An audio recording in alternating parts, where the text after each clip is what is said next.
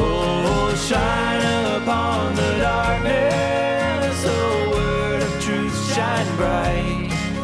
Abide with me forever. Your law is my.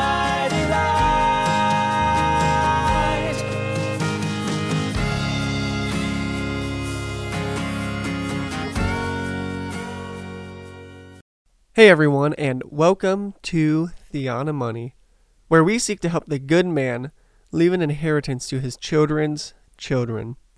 This is Jeremy Collins, the host of Theana Money. This week, I have a great interview planned for you all.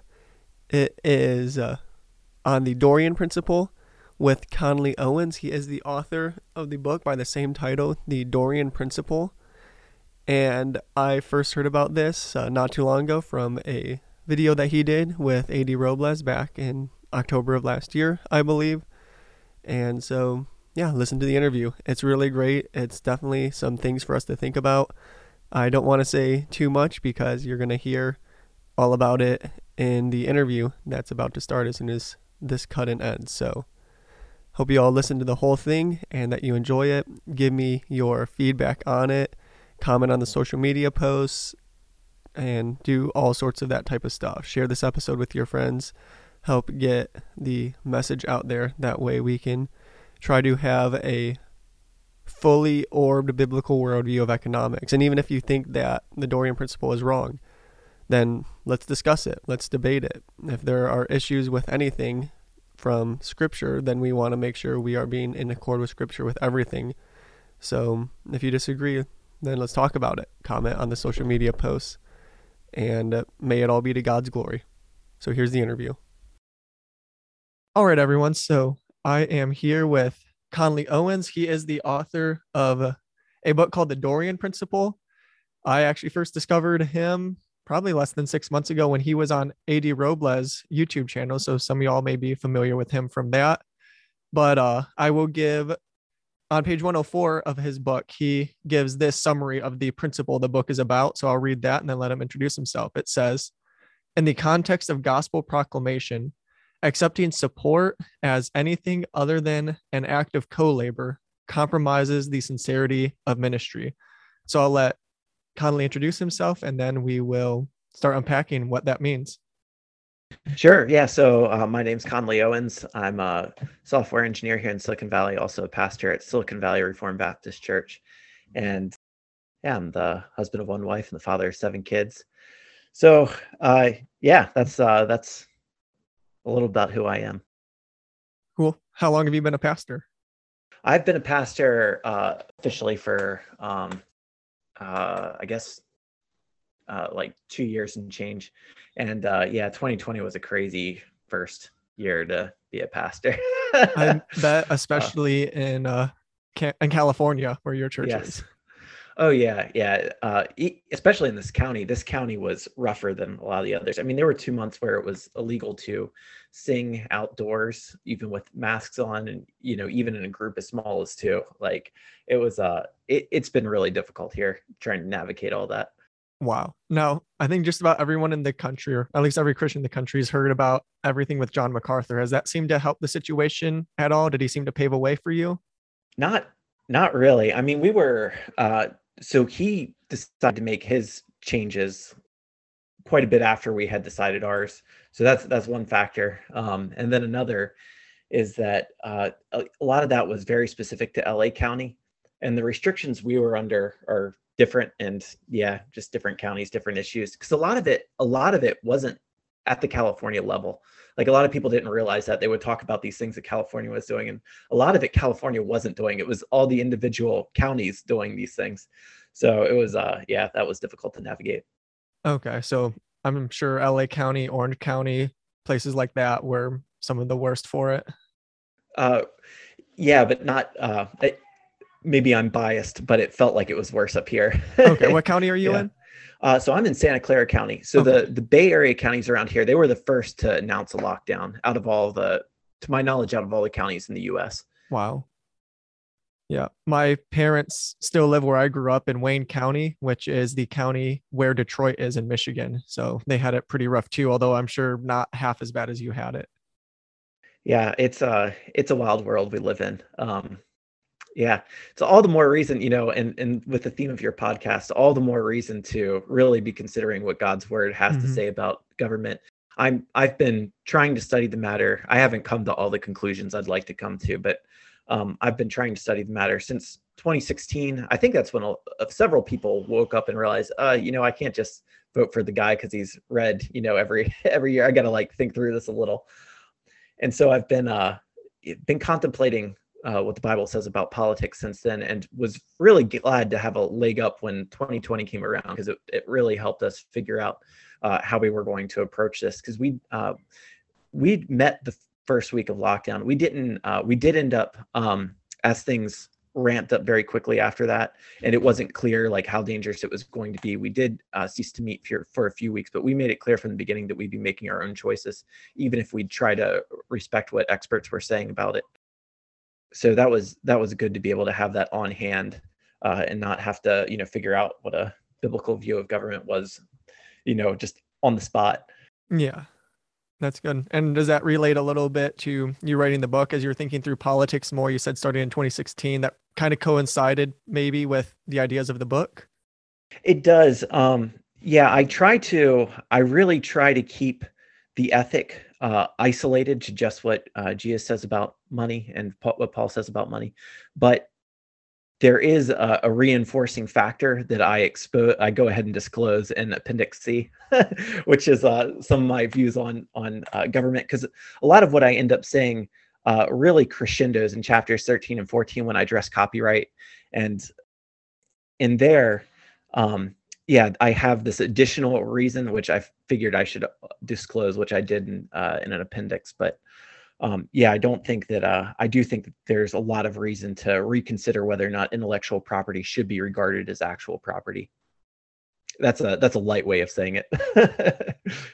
I think the way you really laid all that out, the way you're built built off like that too was good. How you're talking about like the different chapters you put things in in the appendix. Because at first you're more just talking about Jesus and the Sermon on the Mount and then sending out the disciples and all of that. And then you expand to Paul and then you expand to the Old Testament and some of the other epistles, not just Paul's epistles. And then you move into church history. And then after that, you get practical. I thought that was a very wise way to structure it all.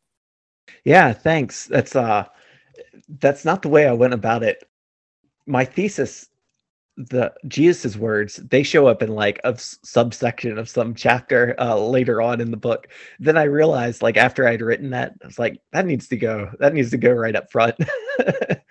and uh, yeah, it was uh, it was interesting uh, going about the process of trying to figure out what was the Bible teaching. Um, and so yeah, the way I the way I feel like I studied and discovered this is probably almost inverted the way I present it now because you know it's sort of like this. Uh, I've heard it described as the post-scientific method, or uh, something like that, where these days we have so much data that uh, you know we we collect the data before forming a hypothesis because usually with a scientific method you you form a hypothesis you, you design an experiment you test the hypothesis but these days we have so much data that the experiment part comes first where you collect the data and then after that you form a hypothesis. So i feel like i did that and then i came back and presented the book as though you know i have this hypothesis and and uh and then we tested against scripture.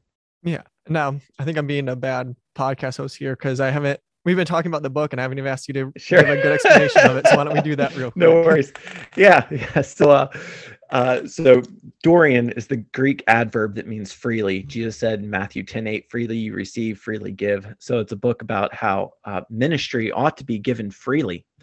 And uh, yet at the same time, the Bible is very clear, even in the next verses in Matthew 10 9 and 10, it says that a worker is worthy of his food. It's very clear that ministers ought to be supported. So here you have these these statements that sound absolutely contradictory, right? That that uh, ministry ought to be offered freely. It should be without pay. And then the next verse says, well, it should be with pay. Well, which one is it? And the answer is the way the way to resolve these is to recognize that Jesus is saying that the ministry ought not to be exchanged for money or for anything. Yet at the same time, uh, co-laborers are to come around and to support this person, you know, uh, a worthy household or um, uh, I believe is the the phrase Luke uses, and then in Matthew, uh, son of peace. Sorry, I think I got those backwards. Actually, uh, I think in Luke it's the son of peace. So yeah, it's the difference between being supported by customers versus co-laborers. Yeah, I think that's good. So maybe one way to phrase it would be we shouldn't let the free market apply to gospel ministry. Although you're not a socialist, so we should still let the free market Right. apply normally in the other areas. Right. Yeah, absolutely. So yeah, when we are when we are ministers, like what what ministry means, and I I I wish I were more prepared to give you like a, a an etymological understanding of ministry, but you know, minister and magistrate are like these these opposite terms where one is over and one is under. And as we are ministers, we are we are ministers under God. We are his employees and he is the employer. And so we're not free agents that get to set the prices on things, right? We we are servants that do as we're commanded to do and we let him determine, you know, what prices he's going to put on the goods in his store, right? And he has declared that the milk, the wine will be offered without money and without price, Isaiah Mhm. 55 1.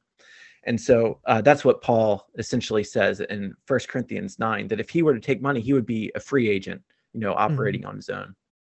Yeah, and you do a good job going through different things with uh like Paul and Elijah and Elisha and other stuff and show how the Dorean principle gives us a framework to understand why at some points they reject monetary compensation and at other points they accept it. And you Right. really uh challenged some understanding I've had of a few of those passages as to the reason why for things. So I think this is a book that I would need to periodically return to just to refresh my memory on understanding these passages in a better way than the way I maybe have for most of my knowledge of them. Oh, that's great. That's awesome. Yeah, it's it's interesting as you read a lot of the literature that's been written about this, and people have come to uh, other conclusions.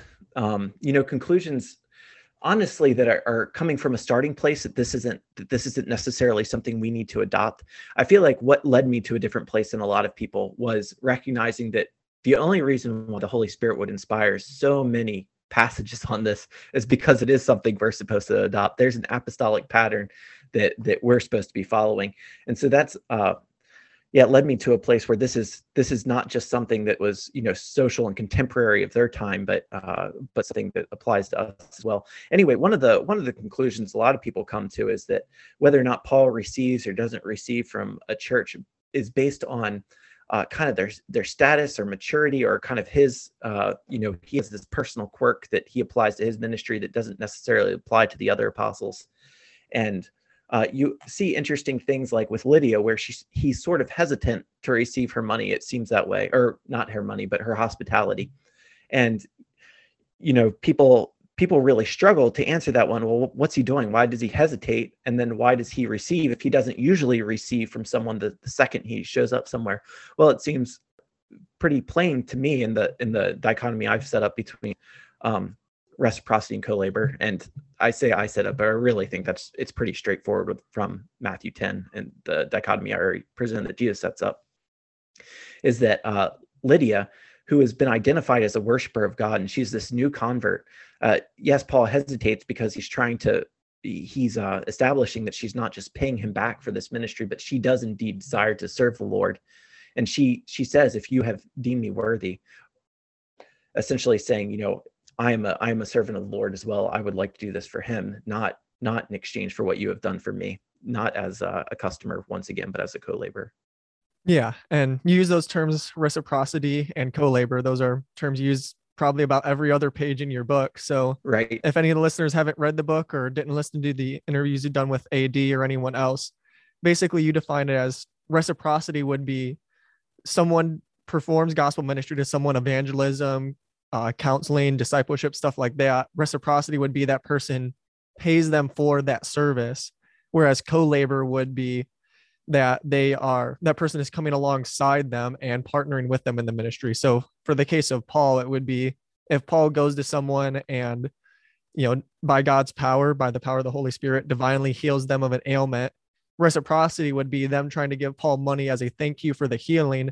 Co-labor would be them saying, you know, them giving Paul money to send Paul off to the next city and do similar ministry there. Right. Exactly.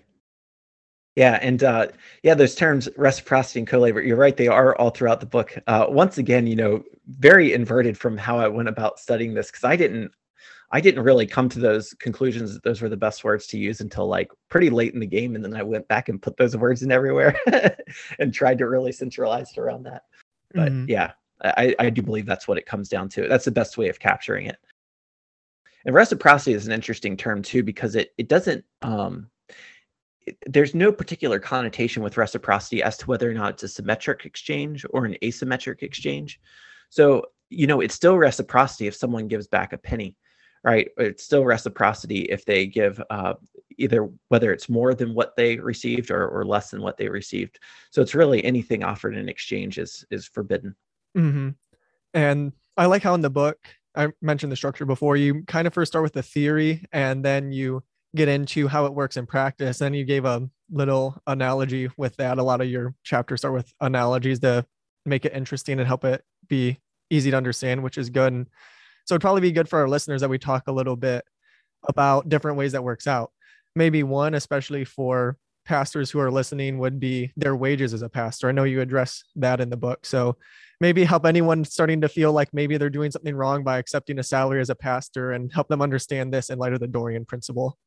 Sure. Yeah. So one of the so you know when I went about this originally, the idea was to call people to repentance and reformation about about wrongly charging. But uh, as I spoke to some people who uh, struggle with this in their conscience because they see the verses talking about these things, I've realized one of the benefits of this book too is it it really frees people to receive and co-labor fully who otherwise you know have been restricted in what they thought they were allowed to receive so yeah, a, a church, you know, a, a gathering of people gathered together to make sure the gospel is proclaimed. Someone from the congregation ought to be devoting their their uh, life to the ministry of the word and to prayer. Acts six four.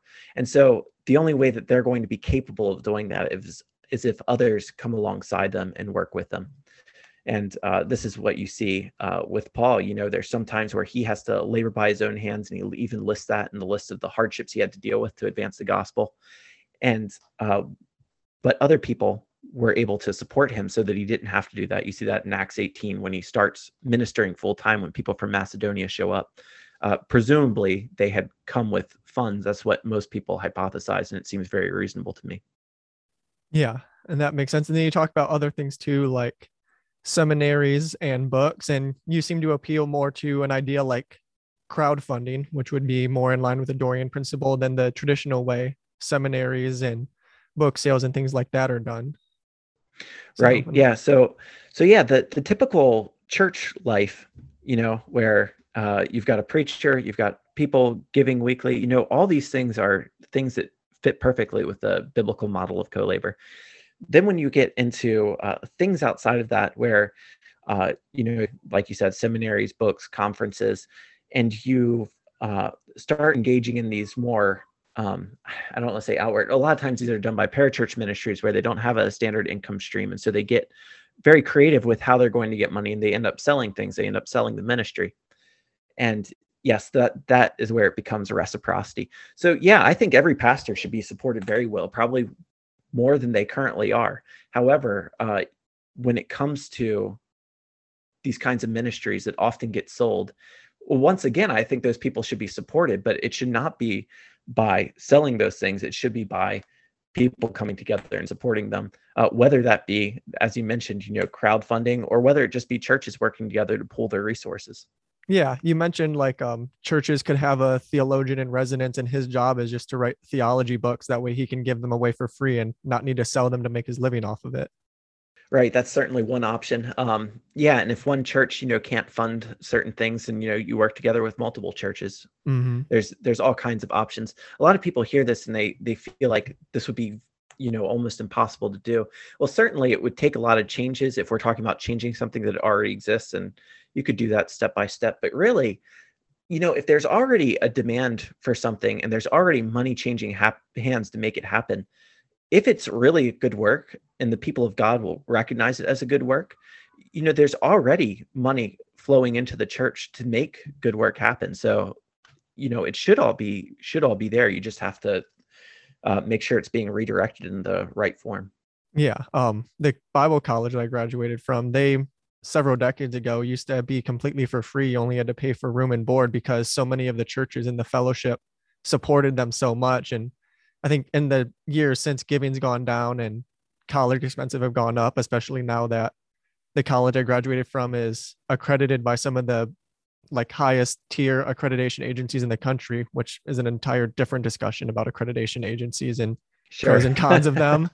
yeah. But back in the day, in like the 70s and 80s, when they were free other than room and board, is kind of getting at your idea in the Dorean principle that churches supported this college so that way they could give free Bible training to people wanting to be pastors and missionaries. Right. Yeah, that's awesome. Yeah, and I I get asked this question about Bible colleges occasionally. I should um I should figure out what a Bible college is more because I always imagine it being uh, largely just a secular degree with like one extra Bible class thrown on, but maybe it's more than that. but honestly, like if if uh, yeah, if that's what we're talking about, I I wouldn't necessarily be uh, have be opposed to you know a college charging for um, that sort of education. However, if the main thing that's being provided is a religious education, then it ought to be um, ought to be given freely. Yeah. Um, when I hear Bible college, maybe other people think differently. I normally just think of like the undergrad version of seminary. So seminary would be like the okay. master's and doctorate programs, and Bible Got college it. is the undergrad. Got it. But yeah, um, a lot of interesting things. Um, so you mentioned specifically maybe like Kickstarter and Patreon would be ways that someone could fund a book or conference or things like that. So maybe give a few examples of what you think that could look like. Sure. So, uh, yeah, one of the problems with the way things are done is people uh, create, you know, this product, this book, whatever it is, and then after the fact, they want to be paid for it for mm-hmm. the work. And really, if things were funded ahead of time, uh, the whole problem of how to get money would be avoided. And so mm-hmm. you'd have uh, willing supporters, uh, you know, either use Kickstarter, Patreon, any one of these crowdfunding services to fund it. So it's very simple. The only the only real catches that a lot of these uh, tools recommend that you um, use different perks. And at that point you know once you start selling things you start especially if it's you're selling teaching right? Like oh you get this extra vip pass and you get a backstage pass to my youtube channel where you get the extra teaching you know?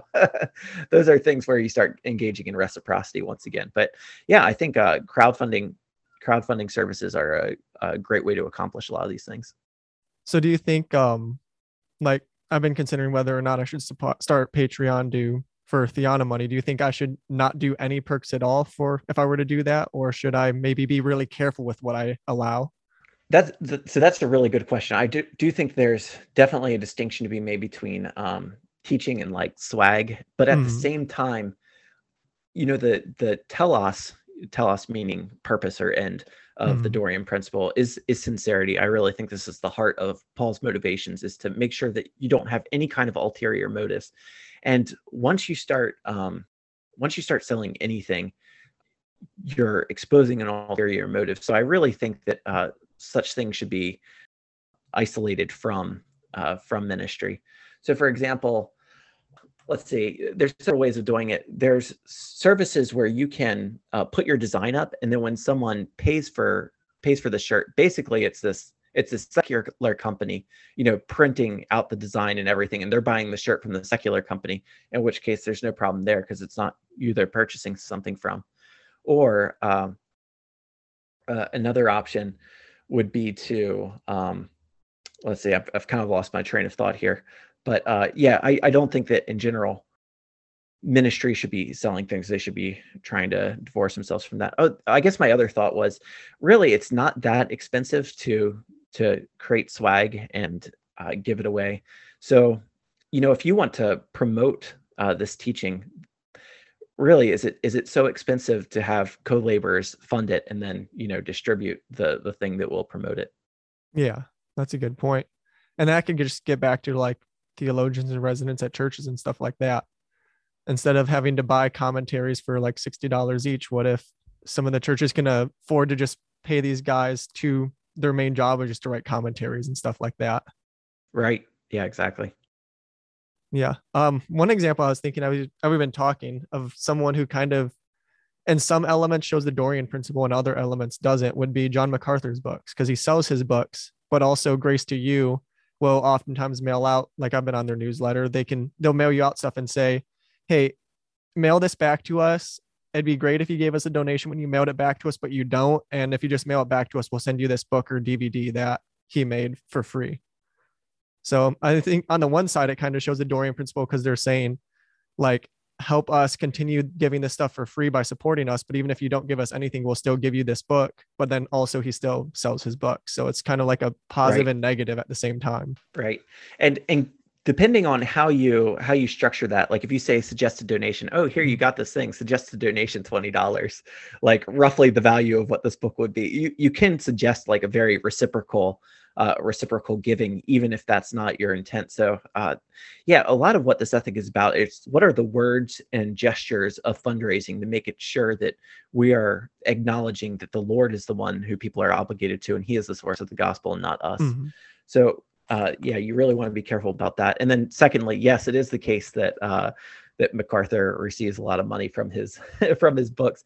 That's that's another thing. Is a lot of there are people who receive money from their books, um, but then give it all away. Well, Mhm. you're still you're still engaging in reciprocity there, and there's still the question of sincerity. Certainly, there's more sincerity of the one who gives it away, but they're obviously redirecting those funds to something that they uh, they approve of, they want.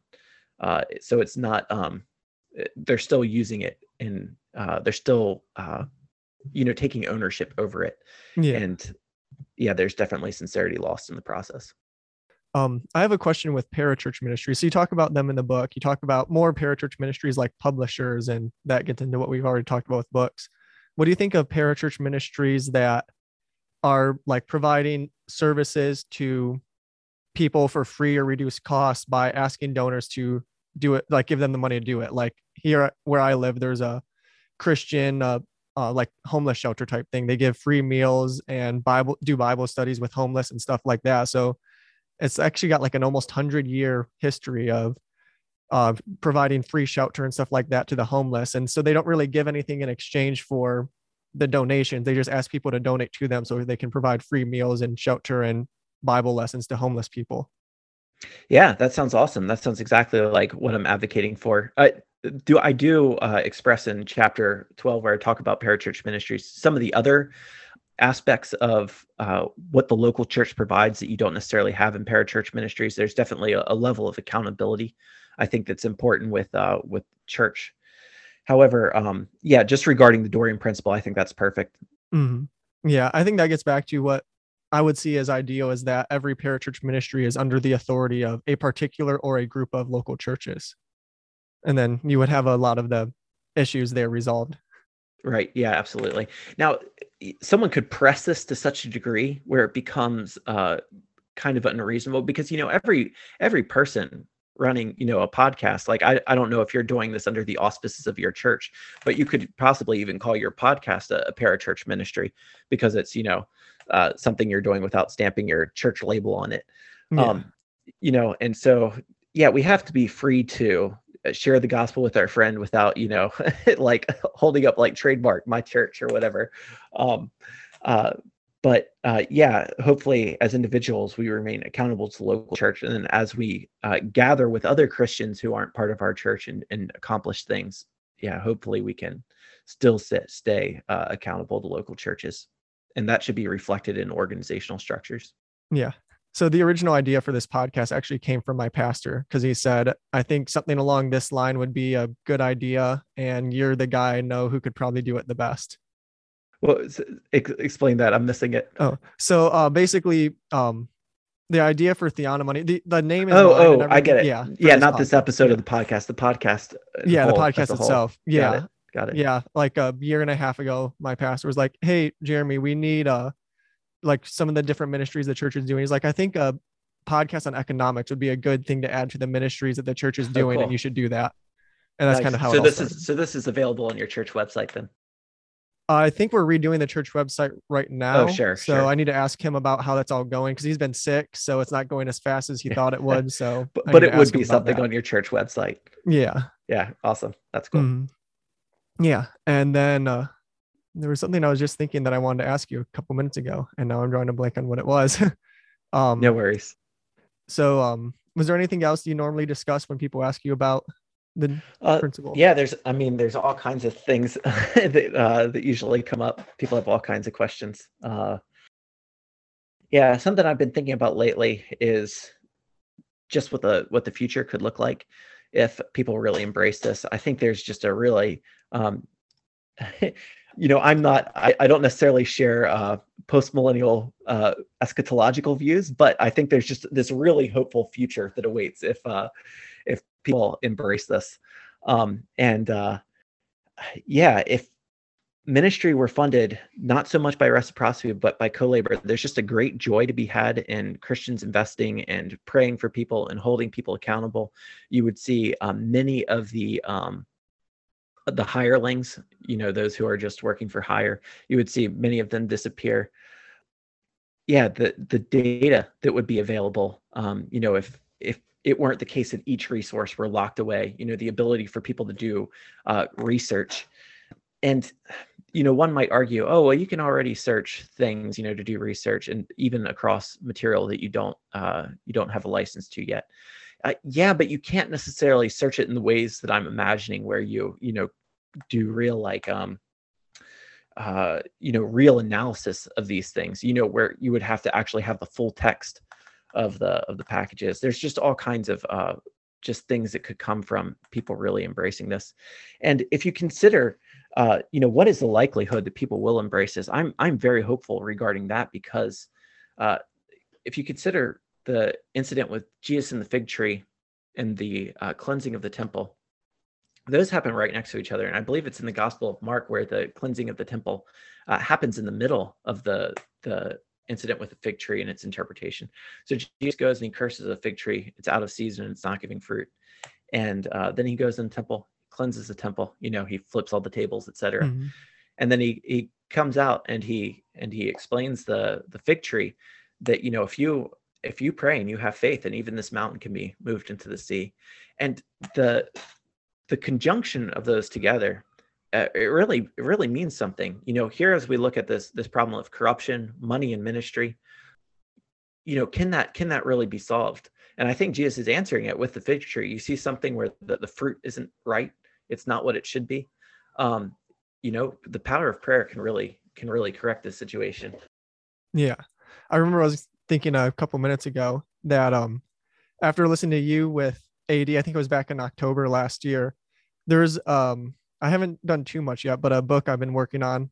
I'm calling it a gospel for war. It'll be three parts. The first part is what people refer to as the bad news of the gospel that because of our sin we're under God's wrath. The second part is God's forgiveness in the gospel, and then the third part is what the gospel does in the world. So the couple chapters on sanctification and then confronting different societal issues and things like that.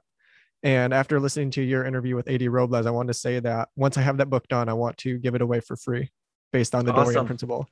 So- awesome Thinking through what that'll look like, if I'll maybe see if my pastor would put a PDF link to it on the church website or just tell people to email me and I'll email the PDF back to them or what exactly it'll look like.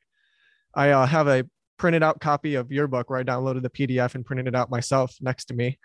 oh nice did you Mhm. do you realize you can get a paperback copy from the website Yeah, I realized that, but I didn't want to like cost you the money of uh, Oh. printing it out and mailing it to me. So I just downloaded the PDF and printed it out. oh no worries i mean we do them in bulk it was probably cheaper for us to get it to you than Okay. but um yeah we print them in bulk and then the the publisher is covering the, the funding um yeah and i'd encourage everyone to uh once you get a copy you know share one with your pastor or uh, uh the publisher if you if you ordered more than one copy they won't necessarily fulfill it very quickly but if you order them uh uh in increments of one month they will uh refulfill it so yeah get an extra one and yeah and share it with someone Okay. Um, maybe offline, then you and I should connect and talk about that publisher for when my book is done to see if I can get people Yeah, physical copies and not just yeah uh, yeah first love publications under the uh yeah firstloveministries.org is the the larger group that does a whole bunch of things. And yeah it's a it's a bunch of churches that work together to accomplish these things. And they've been doing it this way since 2006 they've been operating with these convictions but not having them necessarily articulated. And so uh yeah when they saw them articulated in a book they really wanted to to help get this out That's cool. So basically, you wrote the book to give an analysis of what they were already doing. Right. Yeah. And I, I hadn't really considered what they were doing. I, I was aware of them. Our church has some relationship with them, but I, I hadn't considered uh, specifically their practices. But, um, and they had convictions, but not necessarily any kind of, you know, uh, uh, detailed theological analysis of those Mhm. convictions. So putting those two together, uh, yeah, it's a peanut butter and jelly or something like that. yeah, that's really great. And I really like these principles. I, I have to admit, if I had if it hadn't been for hearing you with AD Robles the first time, I probably would have been a lot more skeptical at first. But just the name AD Robles made me a bit more trusting. Yeah you know i've been uh, uh i've got quite a number so i've got like four endorsements on the back of the book and in the interior of the book i think i have 20 um which th- that was probably excessive. I i start off thinking that anybody would like this so i emailed way more people than i probably should have because i figured i'd get rejected a lot. Um but anyway yeah uh i had uh a lot of people i really respect on the on there but i was surprised at just how many people had no idea who most of those were but they knew who ad was. I- it was uh Sorry, I mostly only knew who AD and Jim Newheiser are. Okay nice I know Jim Yeah. Newheiser from ACBC. So yeah, I minored in biblical counseling. oh nice awesome And to Awesome. anyone Yeah, not he's a- familiar, oh sorry, go ahead. yeah he's a pastor in my association yeah Okay. Uh, to anyone listening that's not familiar, I said ACBC, not ACDC. ACBC stands for Association of Certified Biblical Counselors. right yeah and that's actually that's actually probably something worth pointing out too you have people like uh jim and others who who uh aren't exactly practicing what i'm advocating who have been willing to endorse this so hopefully that uh hopefully that illustrates some of the spirit with which i'm saying these things is that um i am calling people to repentance and reformation but yeah i i understand that not everybody has had a chance to think through these things and i, I think we can you know talk about it work through it together and yeah hopefully hopefully there will be some changes Yeah, so that's really cool. Yeah, I know AD talked about how before he was selling his book, I bought a copy of it before he did the interview with you, and he decided he was going to give it away because he was convinced by your principles. right yeah praise god Mhm. that's that's really exciting to see Yeah. Um, so we've probably been going about 30 or 40 minutes now. Is there anything else you want to say before we just start saying the same things multiple times? uh no um yeah if you're on facebook uh we've got a, uh discussion group called money and ministry um yeah i'd really love it if a lot of people would join that yeah and then the book is at the doreanprinciple.org dorean is spelled d-o-r-e-a-n Yeah. So you can go there, you can download a PDF. Like he mentioned, you can uh, get a physical copy of the book mailed to you. And uh, apparently it's really cheap for them to make it. So don't think you're saving them a bunch of money by printing it yourself like I did.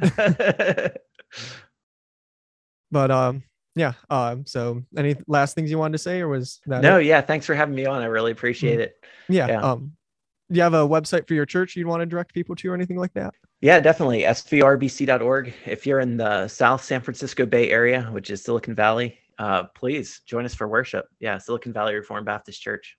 Great. And then um, you mentioned the organization or fellowship or whatever it was you called it that your church is a part of. What's that? oh, one? yeah, FIRE, uh, the Fellowship of Independent Reformed Evangelicals. Oh yeah, I'm very familiar with Fire. I like Fire. To know Okay. that you're a part of them. Oh, yeah, yeah. Yep. Yeah, I know um a couple Fire churches in Indiana and Ohio. Cool. Awesome. Yep.